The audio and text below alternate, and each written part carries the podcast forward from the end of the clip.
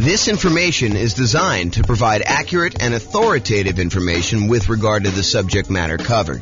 It is offered with the understanding that the presenters are not engaged in rendering legal, accounting, or other professional services. If legal advice or other expert advice is required, the services of a competent professional should be sought.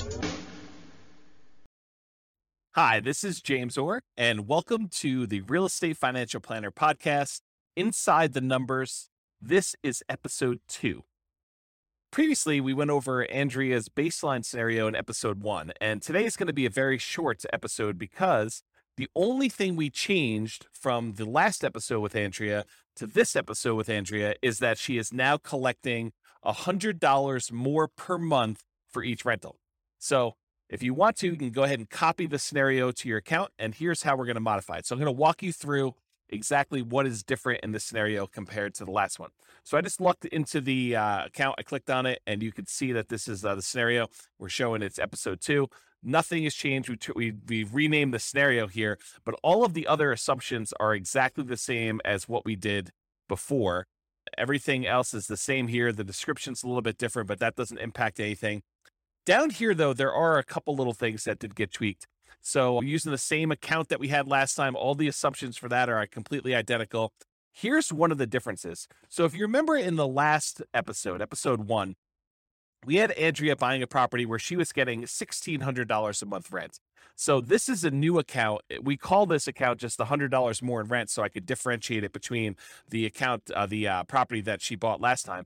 But this one just says $100 per month more in rent. And you could see here that instead of being $1,600 rent with 3% appreciation, it says $1,700 per month in rent with 3% appreciation. So this is the property we used last time. It was earning 1,600, and you can see that these are not included because they're sort of redded out. They're uh, red background instead of the green background. These ones are not included in the scenario. Uh, they are just extra ones that we could use in other scenarios but this one is being used and the only difference is the $1700 a month in rent. So if we click in here i'll just show you what the difference is so the cash flow power meter, remember before in uh, episode one, the cash flow showed that she was just slightly positive managing it herself with cash flow. Uh, right now, you can see that the black line is, is about halfway through the part here where she's managing herself. If it was more cash flow, she was getting maybe 1800 it would probably be up here where it's positive cash flow, even if she had a professional property manager. Because remember, Andrea is managing the properties herself at this point.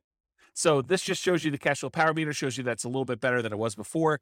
I renamed the property, so it's a different name. It's $100 more per month in rent.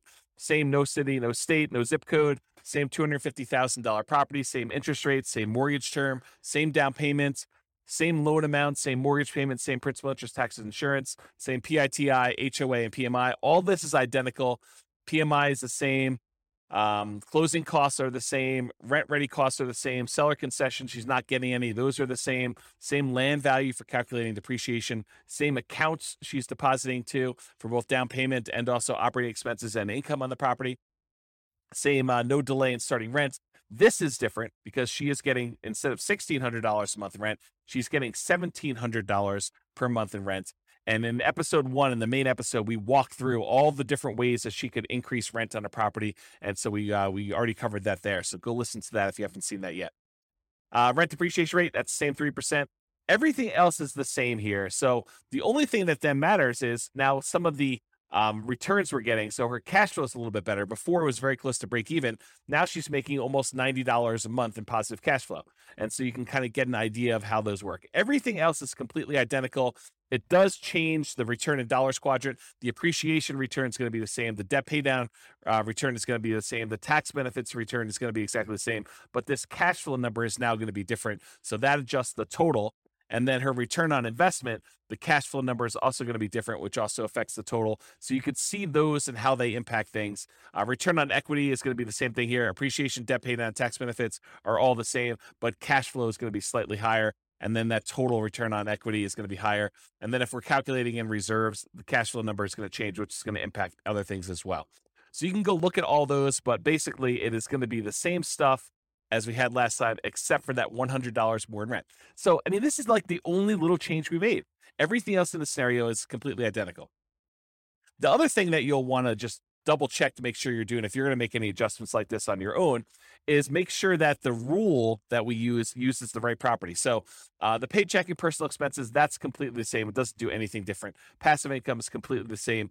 But buying a property when they count as a down payment, you could see on here that the property we're buying is the $100 more in rent one and not the typical rental property that we had last time. So you'll just want to make sure when you go in here and edit that, that when you're saying buy more properties and you know what scenario are you applying it to that's the scenario you're doing and then which property you're buying instead of it being the typical rental property we're using that $100 more per month in rent to show that's the property we want to buy. Other than that nothing has changed. I mean literally everything is the same here. So uh, there's not a lot going on. And then when you go and run the property run the scenario once you've saved it you can run the scenario and it will do all the results for you so you can see that. All right and then when we come down here you can go and dig into any of the charts you can see we're doing two accounts. Uh, we have that uh, the, the, kind of all all in one account and the default cash account. There's nine properties, eight rentals, one she's living in. We're using three rules. We're using a rule for her income. We're using a rule for her Social Security, and we're using a rule to buy properties. Uh, she achieves financial independence in month 119. She achieves her ideal target monthly income. That's kind of like ideal $20,000 a month in month 425. She never achieves the goal of having two times her ideal for kind of resiliency. Uh, she has about $17.93 million in net worth. Uh, the $4,000 is her target monthly income. She's using a 4% safe withdrawal rate. Starts in April 22. It's when I ran it. The max amount of income required in order to qualify to buy the properties in this case was just under $3,600 a month, which is great because she's making $4,000 a month. We could see a summary of everything if we click here. So you could see this. Look at all the details for like what she's doing and walks you through the rules and what the assumptions were when she buys her properties. So you can go drill through all this on your own when you copy it to your account. And if you want to see a report on that, you can do that.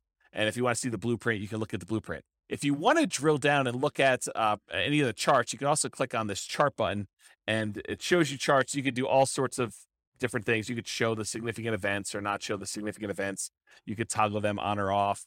Um, you can compare it to two different scenarios. So if you happen to copy uh, both the um, the one for episode two. And if you want to add our episode one in there, we can just add that to the chart and then we can compare the two. And you can compare any different metric, any of the charts to show that. So this is comparing net worth for that. You can you can even show the two different significant events, you know, when she achieves financial independence for one or the other. You can look at all that. But these are all the different charts you can do. So if I go and I'll just go remove episode one, I'll just look at uh, the episode two one that we were doing. And if you want to see like her asset allocation, uh, advanced, you can now see like like what percentage of her assets are in different things. And there's literally, I don't know, 50 different charts you can look at here to see anything you want to do. You can look at total equity, um, you can look at total cap rates, you can look at her total true cash flow or cash out refinance equity, how much she has in reserves, uh, the number of months of reserves, you know, number of properties owned, number of properties paid off, number of properties purchased, resold. You can see all this different stuff. And then if you want to, you could drill into any of her accounts. So you can look at any account balance and see all that. So it shows you your account balance. If she has multiple accounts, you can look at those. You can look at any owned property charts. You can look at, um, you know, the appreciation for each individual property that she owns. So we can toggle off all these additional ones and just look at that first property that she bought or if you want to compare the first property you bought to her eighth property, you can compare all those and do that. Um, you can look at cash flow on any individual property to kind of see how all those are doing. And you can toggle those on or off or zoom in and see whatever you want to do there. So uh, you have access to all these different charts and you can kind of look at these to compare almost, uh, it's just like unprecedented insight into anything you want to do. You want to see what the maintenance is on any given property or what the mortgage balance is on any given property. You could see all this stuff. You want to adjust this chart for inflation. You can now see what it looks like in inflation adjusted. You want to put on, you know, just look at the first 12 months. You can look at the details on that. You can see all the details there. Or maybe you want to look at month 36 through 100. Well, now you can look at all those and see how all those kind of play out. You can zoom in and see more. So, all this stuff that you want to do for her scenario, and then feel free to go in and copy the scenario to your account. If you're similar to Andrea, but you make a different amount of money or you uh, are, are, buying properties and they're not $250,000, they're $500,000 and your rents are not 1600 or 1700, they're now, you know, 3400 or your insurance is very different or you know, you your target monthly income for your retirement, you're like, how can someone live on four thousand dollars a month? I would need to have four hundred thousand dollars a month to live on. You can change all those assumptions and rerun it and then see the charts for your particular situation. That's why we designed the software for that. Otherwise, uh, enjoy the podcast, and uh, we'll see you next episode inside the numbers, where it's going to be very different because Andrea is not going to buy any property rentals. She's only going to buy one property to live in, and she's going to invest in stocks for the entire time. So that's going to be a little bit different. So check it out for there. This has been James Orr with the Real Estate Financial Planner Inside the Numbers podcast. See you next time. Bye bye for now. Oh, I almost forgot. You can download the newest version of the world's greatest real estate deal analysis spreadsheet for free. Just go to realestatefinancialplanner.com forward slash spreadsheet to download it right now. It's amazing. Bye bye for now.